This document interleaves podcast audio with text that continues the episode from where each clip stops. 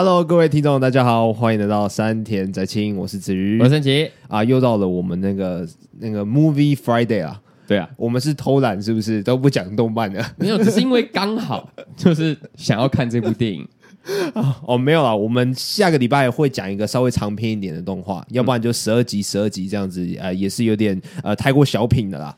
啊，我们今天要讲的电影是《五星响宴》，梦魇的魇啊，那它大概在讲什么东西啊？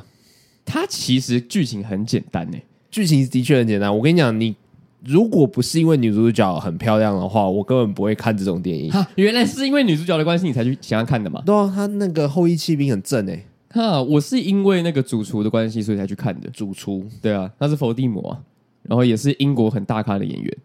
哦。哦，我不知道哎、欸，因为我佛佛地魔我看不出来他本人长什么样子啊。可他还有演很多很多好看的戏，但是我都没看过，嗯、就是但评价都很高。哦，你对他的名字有一个尊重、尊敬。对，但是我也忘记他的名字是什么了。哦，有些时候不要那么诚实啦，先查一下再讲。没关系啊，我就是那么诚实，没关系啊。他的名字好像，反正我叫他伏地魔就对了。好，伏地魔，我觉得他算是怎么讲？支柱啦，就是因为有，因为是他演，所以才可以成立这个样子。我也觉得也是因为是这个演员的关系，所以整部戏的调性被他被他这个演员定调成一个模样。呃、就如果真的用平铺直述的用呃一两句话带过的话，真的很像 B 级片。嗯，就是就跟我们上礼拜讲的那个有一点像，暴力夜有点像吗？对对对对对对，他也是一个杀人的片。对。只是他杀的手法呢，跟暴力夜不太一样。然后啊，可能有幽默的成分在里面，可是你不一定会笑出来。对，嗯，对，他因为他整部片都沉浸在一个很怪诞的气氛里面。嗯，没错，你永远都不知道他下一步到底要发生什么事情，然后只会越来越觉得很奇怪而已。嗯，对，真的，嗯，然后看到后面的之后，反而会觉得不奇怪，然后会反而沉浸在那个主厨他的。那个个人的情绪里面，你想说他下一道要端出什么东西出来吗？对对对对，类似那样子的感觉。嗯、然后我虽然说他是 B 级片，可是他把 B 级片拍的非常艺术，非常艺术。对，就是会忽略他的剧情，而单纯在享受整个整部电影的调性，然后还有演员的张力。你不觉得这部戏其实用在舞台剧其实也是行得通的吗？哦，其实它就是一个舞台剧定目剧的概念呢。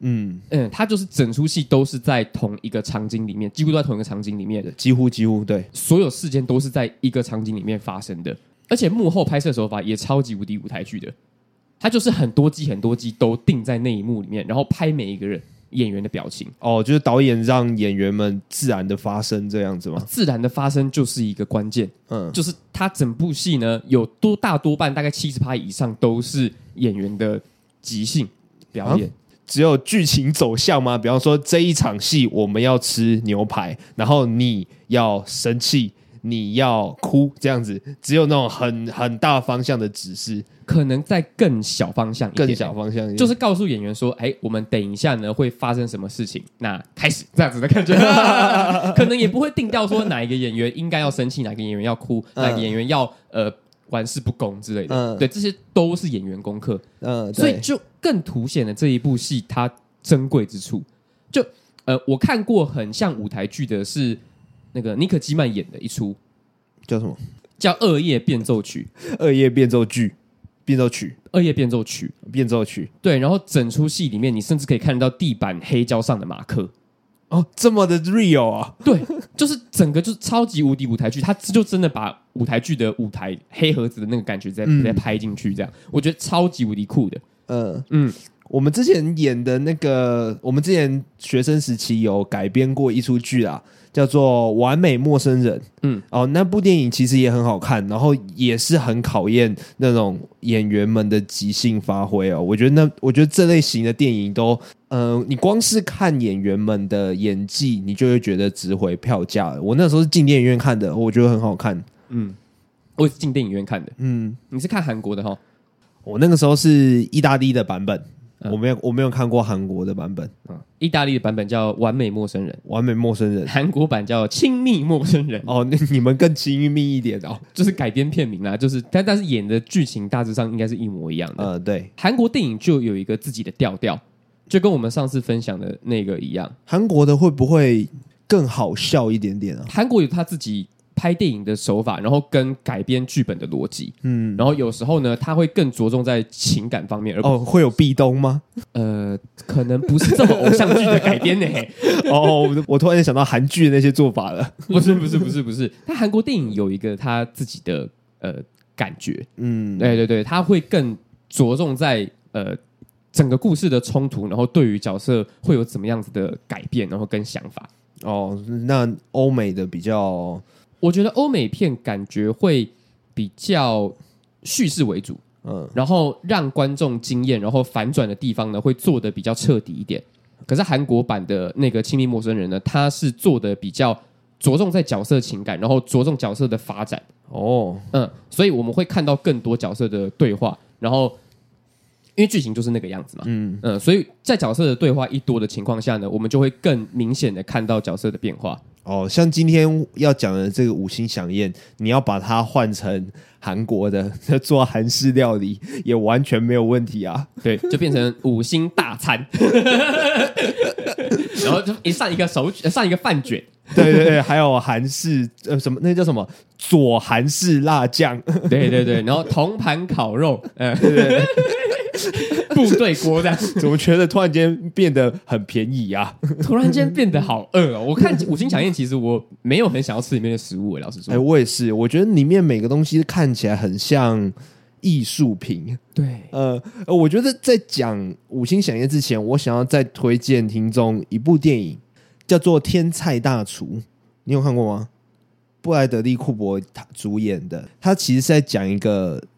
自我放逐的厨师，他重新开张了一家餐厅，然后他立志要得到那个米其林三颗星的过程。嗯、然后里面就有巨细靡的讲，就是哎，呃，各种高级餐厅啊，米其林餐厅啊，一些小小的秘辛啊，然后厨师之间勾心斗角啊，然后呃，一个好的餐厅，它除了好的厨师之外，它还需要什么样的元素？最重要的事情是，我是厨师，我做菜。我不是为了让客人饱餐一顿，我是为了让客人 里面里面的台词是，他是为了让客人高潮呃，我但我可以理解，对，他那个高潮的话更接近一一种体验，就像是你去玩云霄飞车一样，或你会感到兴奋，你会感到爽，就跟你去看鬼片一样，你会感到惊吓，感觉可能是负面的，但是整个看鬼片的体验。如果鬼片是好看的话，你仍然是会感到正面。他就是要让客人感到高潮，感到爽，就是不只是单纯把东西吃下去，然后获得一天的营养所需而已。那这个理念的话，就会是看懂这部电影的反派一个很重要的元素。嗯，对，他到最后就是执着到不行啊。对对对对对，嗯嗯，而且它里面其实也是在。把这件事情再拿出来讲一次，嗯，就是吃东西到底是为了更高的品味，还是是单纯饱餐一顿？嗯，就是这件事情，嗯，然后还有追求艺术的过程，没错。然后到最后是你追求固然追求嘛，可是当初到底是什么东西让你快乐的？这也很重要。对，嗯，就是在不断的找寻自我了，嗯嗯。但其实就不是一个算是有好结局的一一部片，老实说，不是有好结局吗？对，没错，对啊，因为好了，又要爆雷了，是不是？我我我觉得我自己觉得不算是最差的结局啊，你应该说它是一个妙的结局啊。嗯、然后你看完的时候，你会有点嗯、呃，有点无言的看着天空这种感觉，对，会觉得有一点可惜啊。我自己感觉上来讲，嗯、对，就是主厨明明好像已经快要找到自我了，可是还是进到那个自我放逐的阶段，嗯，对。就很可惜，真的很可惜。那、嗯、但但不是电影本身可惜，是剧情的走向会让我觉得惋惜。它是一个负面的收尾啊，但是反而会因为这样子，我们在心里停留时间更长。对，没错，没错。我们应该试图的去讲一些剧情内容啊，就是里面主厨他邀约的来宾都是他规划好的，他把一大票人全部都叫到一个岛上，然后那个岛就是我今天。就是招待你们一整晚，然后请你们呃全新的享受我今天所设计的菜单，然后里面每个人都或多或少跟他有一点点关系，然后都跟他有一些通信往来。在开始的时候，就只是一些呃普通的前菜，或者是一些具有实验性的呃呃比较前卫的思想试验。但是到了中间，突然间急转直下，接下来这道菜呢叫做凌乱，然后就叫那个副主厨出来自我介绍一下，然后在众人面前，在宾客的面前，那个副主厨就自杀了。嗯，自杀之后，然后就上菜，然后叫大家。现在把那道菜吃下去，嗯，目的是要让那个宾客有那种哇凌乱的那种慌张的感觉，但是在那个情况下吃东西，你会有一个全新的体验。呃，到底是好吃不好吃，我觉得已经不是那么重要的啦。但是主厨呢，他就是设计了一整套，有点像一场秀一样，把这个体验带给大家。嗯，那我觉得不管是好不好吃啊。他们吃的那个东西，绝对会是这辈子最特别的经验，很可怕，真的很可怕。我看到那边的时候，我真的吓爆哎！嗯，就我没想到，哇靠，这么快吗？哦，我呢，我当初以为他会把他的手或者是什么身体的某部分割下来，但是没想到他想的比我们还要更前面，嗯、就是他直接在那边自我了断了。对，我觉得非常非常的那场戏是。所有的观众，所有的宾客啊，就是在那个当下突然间，哇，呃，小尖叫一下，然后发生一些骚动，有些人站起来啊，什么什么的。我自己有一种感觉，是在看电影的影厅里面的观众，说不定也会这样子，哦，这样子，就是那那个声音非常的重叠，你知道吗？我就觉得，哦，那真的是那个凌乱，是直接从荧幕这样爆出来，爆到整个影厅上，你知道吗？嗯。我我觉得那一场，呃，要我选的话，我觉得那一场戏是整部电影最让我震惊的一个地方，嗯、因为那边就是一个事情转向超级不妙的一个转捩点。对，我在看到那一幕的时候，我剩下的爆米花我几乎都不吃了，就是那个情绪的渲染直接。直接透过荧幕这样直接飘散出来，那个脑浆好像直接射到我脸上一样，嗯，很可怕。哦，你被颜色哦，对对对，我被脑浆颜色。哎，我的爆米花上面感觉都沾到一些东西了，太恶了，哎，真的太恶了。嗯，那我们就讲到这边就好了，嗯，剩下的就是给自己，哎，剩下就是给大家自己去影厅好好的品味一下。但是我觉得把这个讲出来蛮好的，嗯，对对对，因为这个其实无伤大雅，因为后面的，我觉得后面让我感到震惊的已经不是。画面上面呈现给我的那种震惊了，而是角色自己出发的震惊。嗯，透过角色散发出来的那些不妙，就是让我觉得更诡异。就是从那一幕之后，整个影厅都陷到一个非常低气压的氛围里面。嗯嗯，然后就是会在担心后面到底还会发生什么事情。对，嗯，啊，真的是，我觉得看到主厨这一个人，就会觉得很像是。某些艺术家，或者是某些真的德高望重的人，我们拿一个最极端例子来讲好了。他很，他就蛮像马斯克的。马斯克，对，就是一个疯子。嗯，可是他真的很厉害，哎，他真的很聪明。对，对，他就是一个疯子，他就是他，他就是一个无赖。嗯，他就是会随手就挥一挥，他就是一挥手就会把推特搞烂的一个人。对，可是他觉得这样很好玩。嗯，就是，然后但，但是主厨没有这么的顽皮。对，他是另外一个方向的疯子，他有自己的纪律啊，然后严格在执行那些东西。然后尽管他这些执行，他这些纪律，在常人的眼中是很偏执，而且很古怪的。嗯，他就是蒂达罗啊，他就是走到一个极致，呃、比较像蒂达罗啦。我觉得你你刚突然间叫马斯克，我会这样哎那样子。呃，不过结论来讲。不管是蒂达罗还是马斯克，都是疯子啊，都是疯子啊。嗯嗯，就是看到一些事情，都觉得哇，好酷哦。嗯、还有一个事情是，我想讲他的卡斯啊，就是呃，我们之前有聊过嘛，就是卡斯除了讲演员阵容，到底是谁来演你的多大的咖哦，后裔骑兵女主角哦，伏地魔来来演，除了是讲这个卡斯之外，另外一个卡斯的意思就是。嗯、他的演他的角色的分布是怎么样？就是演一场戏嘛，那你爸爸要是什么样个性，妈妈要是什么样个性，这两个人个性呢是要很接近呢，还是要呃差异甚大？然后你去设计。呃，这一部作品所有的角色，你要有一个呃很均匀的分配。我觉得今天这场这场宾客，这些宾客他们的卡司，我就觉得很不错。就是他们呃大致上都是虚假的人，大致上都不是什么善类，但是。呃，虚假还是有分层次的虚假。有些人根本不知道自己在讲什么，他就故意要讲出一些，把这个食物讲得很奇花，讲得很虚幻，这样人家听不懂。就是那种呃很不专业的评论家这样子啊。有些人他就是呃只想升官，然后就跟在那个评论家旁边就拍马屁。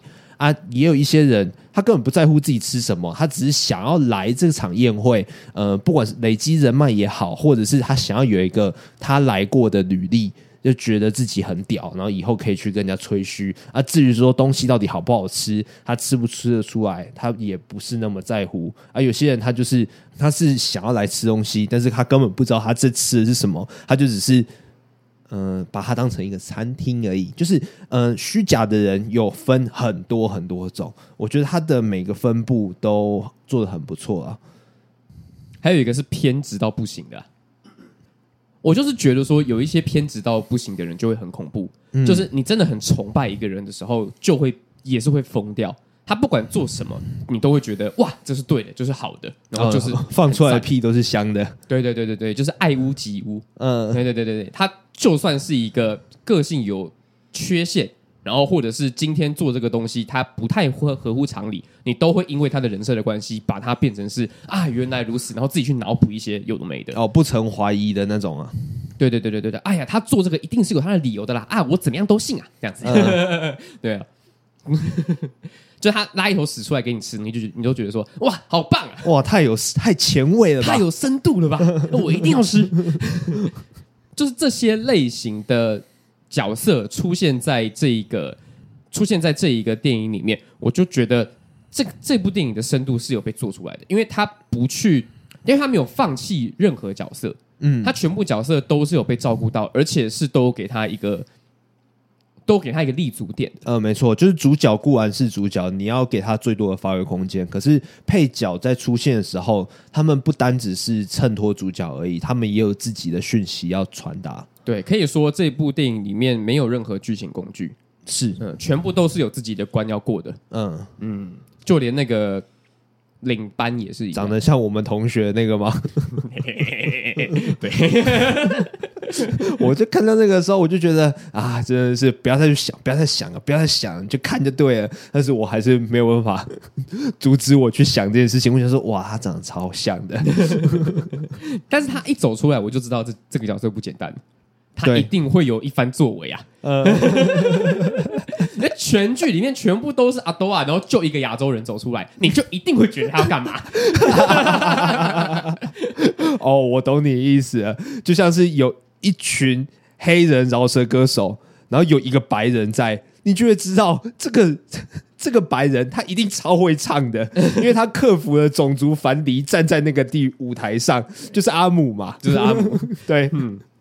然后我觉得所有的配角我都是蛮喜欢的，就即便他们是一个呃性格有缺陷，或者是呃在吊儿郎当啊，或者是桀骜不驯，我都会觉得这是他们自己角色的个人魅力。所以我觉得这个编剧也是蛮厉害的。老实说，嗯，没错，嗯，然后导演也是，我觉得导演手法什么的不是我特别在意的，而是他整个氛围的处理，什么样子的配角在某个时间点应该要怎么样子，我觉得他都是有想过的。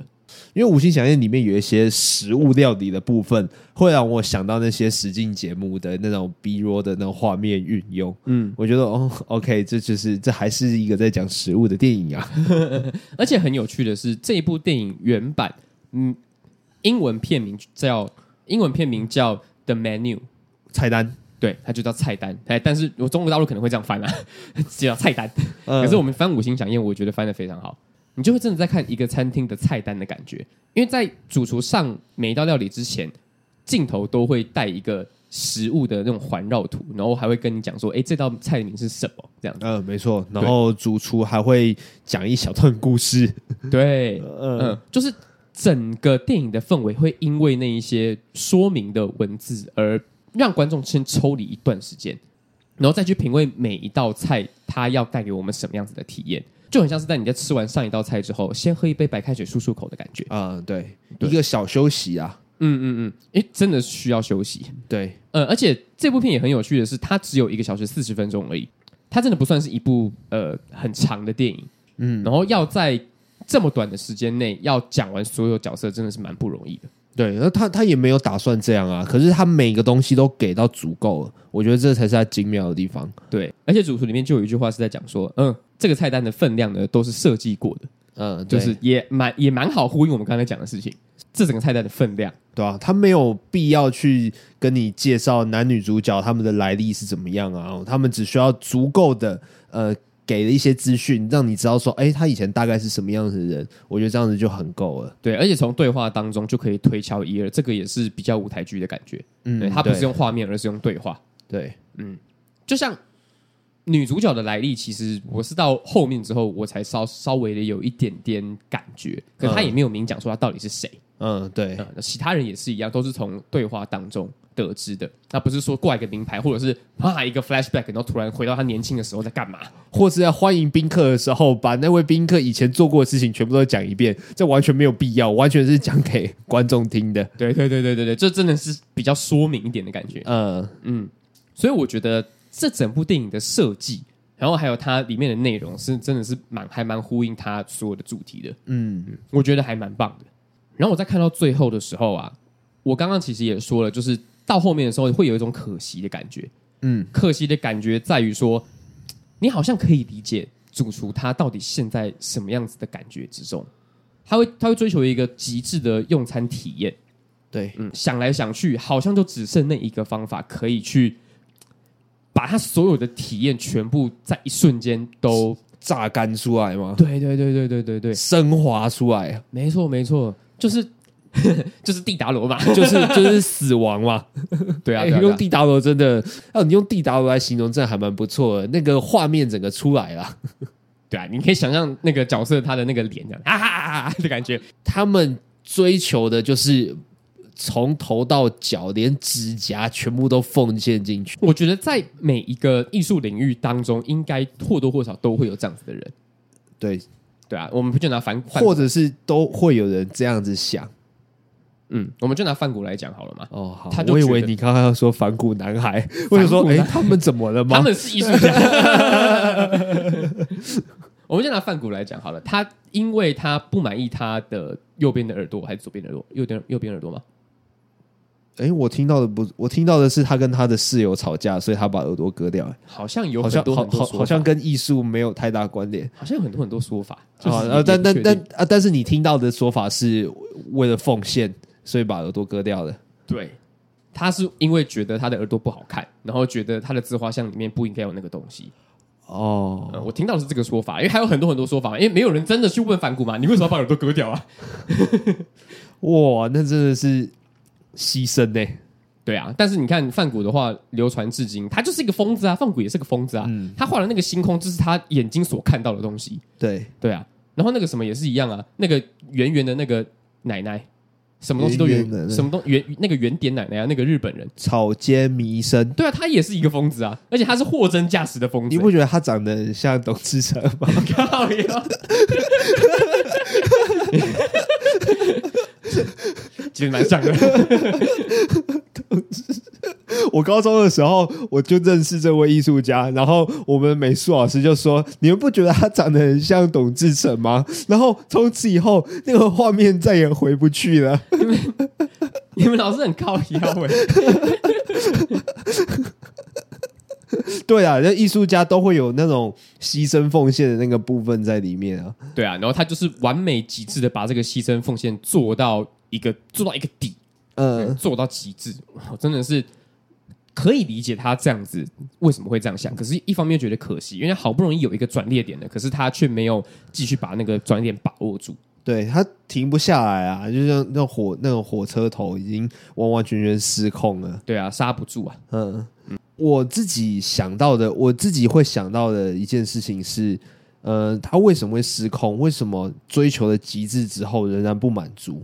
是因为他永远看不到客人的满足。这也是为什么他会对那个呃根本不理解他料理的那个客人不爽。这也是为什么明明料理都已经这么棒了，还是有一些呃评论家在里面吹毛求疵。他一开始一定是想要尽可能的去满足他们，然后到最后才认清的现实是，我永远没有办法满足他们，除非用那个做法。他一定有一个曾经非常的正面，想要尽可能的去追求，尽可能去满足他们的时候，但是到最后他发现。除了最终的方法之外，没有任何方法可以满足他们，嗯，对吧？所以其其实也是有一点点悲哀啦，对吧？就像就像有就像我们其实去 Google 米其林三星的餐厅，不一定每个三星的餐厅到最后都是好下场啊。有些人他原本是三星，然后常年都是三星，然后突然间。呃，某一年表现得比较不好，变成两颗星，然后变得很郁卒，很郁卒，然后最终呃把餐厅收掉，甚至是结束生命的人都可能有。我觉得那种追求有些时候很容易，那那个心理那个平衡突然间不过了，那就会做出傻事啊。嗯，你不觉得这件事情就很有趣吗？因为所有呃。所有让自己过不去的点，在这部电影里面全部都是自己给自己的。就是，比方说你刚刚说的米其林好了，就如果这世界上没有、嗯、没有米其林这个标准的话，那食物好吃就是好吃啊，服务周到就是周到啊，嗯，对啊，不会有一个评价标准说，就像我们去 KTV 的时候，我们一定都会先把那个评分系统关掉嘛，导唱关掉，导唱关掉也也会也关掉，呃，对对，评分系统也关掉。就是那个东西根本就是没有意义的，因为我们去唱歌就是为了开心，不是为了要看一个评价。对，那当你太在意评价之后，那反而会走火入，那你反而会不开心啊。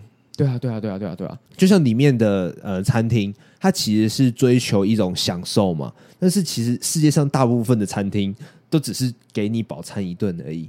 我们以麦当劳、肯德基来讲。有人会去评比世界上的麦当劳哪一家比较好吃吗？那个天母德信东路的店，那个劲辣鸡腿堡超级难吃，不及格这样子，有人会做这种事情吗？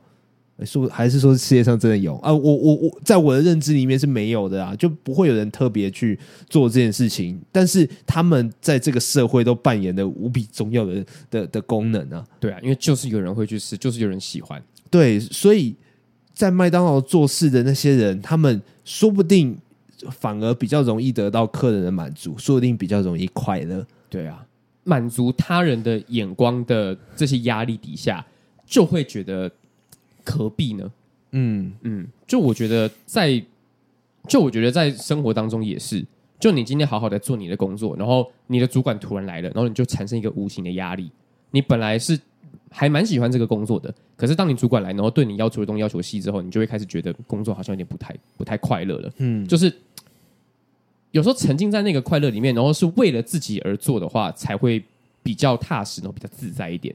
你，当你是为了别人而做的时候，你就会觉得这些东西全部都是我付出的，全部都是就就心里会有点不平衡的。对，你就会开始在乎呃客人的反馈。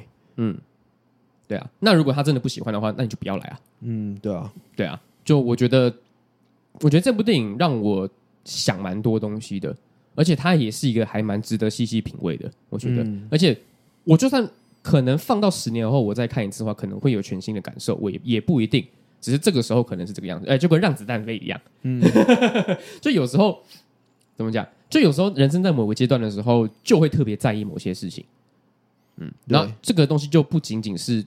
一部这个东西就是一部好片的奇妙之处，就是他讲的东西都是一样的，可是你用不同的角度、不同的观点去看的时候呢，就会有不同的感觉。它虽然不是一个像《阿凡达二》啊，或者是《复仇者联盟》这么史诗级，然后这么华丽，对，然后呃，娱乐感非常十足的一部电影。它是一个可以让你审视自己生活、自己人生的一部电影。哦，对啊，它是有韵味在里面的。对对对对，我们要去看的应该不是它有它有多恐怖，嗯，这个主厨他到底有多呃，他这这个主厨到底有多疯疯到做出我们意想不到的事情，而是要去感觉一下这部电影它到底想要跟你说什么。对，它有一些隐喻在里面啊，嗯，甚至于他丢的每道菜都会有一些小细节，想要传达的讯息都各自不一样。嗯，就如果把死亡想得太重的话，那可能你在看这部电影的时候会变得呃碍手碍脚。对，你可能只会觉得说，哎啊，就死一个人而已啊。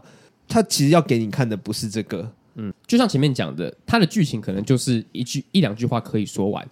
可是关键在于他的手法，然后还有整个整体演员的表现。因为剧情而看的话，那可能也会有一点点失望，因为剧情也不是他要诉诸的重点。对，没错，剧情就是主厨邀请了一堆人，然后想把大家一起陪葬，然后就没了。对我来说，用这么大的卡司，用这么强的导演风格，这么强烈的风格，他应该要是在一个比较，他应该要放在比较长的电影时长，嗯，我觉得才对。可是，在看完之后，你会觉得就是要这样子。对，没错，就是短短的就好了。哦，它有点像是你去了主厨的家，然后主厨说：“哎，肚子饿不饿？我弄个东西给你吃，随便弄。”然后，然后他就真的随便弄。可是他的随便弄还是超级无敌好吃的，会比你在外面餐厅大部分东西都还要好吃。对，没错。嗯，好，我想再补充一个东西，我觉得他的结局做得非常棒。嗯，他的，但是或许他不是结局，结局的上一场戏。主角的解套方式非常棒，他不是用打架解决问题，我非常推崇，非常认可这个剧情的走向。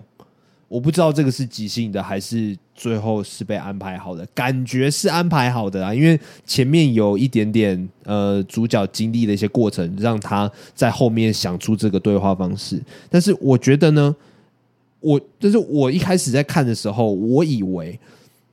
前面会是一个惊悚的过程，然后就是会有主厨一道一道菜这样送送送，然后到最后大家全部都起笑，全部都暴动，然后到最后用打架收场，然后用打架解决问题，用打架做一个 happy ending，耶，大家都活下来了。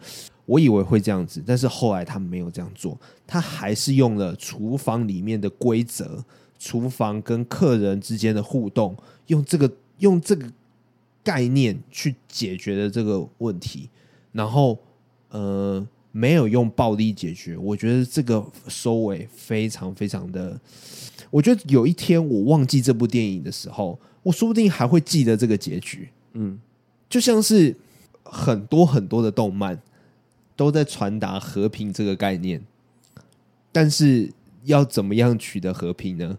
到最后还是用打架来取得和平，一堆漫画《进击巨人》《火影忍者》那些我们很爱的，到最后突然明明明明都是想要和平，但是到最后 会和平是因为主角最强，主角最猛，就干那那其实我我不会说他们不好，但是那个韵味就远不及五星响宴。五星响宴之所以能做到这么棒，就是因为这个故事发生在厨房，发生在餐厅，就只有。他们才适用，其他人不适用，其他人就只能用暴力解决。对啊，而且其实仔细想想，厨房其实蛮好打架的，因为放很多菜刀或锅铲啊，或者是平底锅啊，超级无敌适合打架的。但是他们没有这样做，嗯呃呃，还是有打架场面，但是他们到最后不是用打架解决问题，因为用打架解决问题，老实说没有不行，但是略显方便。对，而且在这部电影里面，如果真的冒出来最后的解套方法是这个的话。那我会觉得蛮还蛮可惜的，它就变成一个正常的电影，对对对，它就真的变成 B 级片了，这么讲，呃、对对对，没错没错。但是我觉得它的结局，光是这个结局，我就推荐大家进电影院看这部电影。没错，是一个非常好的，我觉得是教教科书级的艺术片。就我其实不是很喜欢看艺术片，哼，因为有时候真的会看不懂。可是这个是浅显易懂，然后又可以知道他到底在干嘛的。哎、欸，没错，他是真的浅显易懂。他简单的说，他不卖弄了。对对对对对，像什么深夜加油站遇见苏格拉底，我小时候看的，我真的是看都没有，太多对话了，我光听这个片名，我就知道他一定是高人所拍的，真的真的太高了，高到我高攀不起 啊！我就去看那些小儿科就好了。哦，好，OK，嗯，你看，那你最后看什么？你最后看忍者龟。对，我觉得忍狗追忍者龟超好看的。忍者龟不是也有苏格拉底吗？哎，里面是拉拉斐尔、拉米开朗基罗，对对什么文艺复兴三剑客哦。对，然后还有那主角叫什么？里奥纳多，里奥纳多达文西。嗯啊，紫色的叫什么？啊啊！等一下记错了，总之没有苏格拉底，没有，好像没有苏格拉 底。好，抱歉，抱歉。啊，那这部电影现在去看还来得及吧？没错，没错。对，我们这个单集上架之后，你再直接半夜冲去电影院看都还来得及，而且它是在大厅哦。哦，我去大厅看，非常非常舒适。哎，我甚至忘记坐我隔壁的人是男生还是女生的，我完完全全没有去留意到我旁边的观众。嗯、哦，这就是好观众。所谓的好观众，就是你不会去在意他的观众。嗯，那我去看的时候呢，我前面就是长太高的观众，我就一定要坐直的身体，我才可以看得到。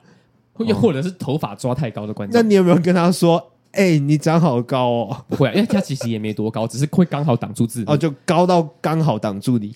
对啊，对啊，对啊，啊，那也不是他故意的。嗯，好，那我们今天的节目就到这边告个段落喽。那喜欢我们的话，可以到 Apple Podcast 上面给我们五星评价，或者是说有什么样主题啊，有什么问题想要听我们讲的，都可以在上面留言，让我们知道。在看完这部电影之后呢，我非常推荐大家去听一首歌。我看完电影之后，我载我女朋友回家，我整路都在唱什么“早知如此，何必当初”嘛？那是什么歌？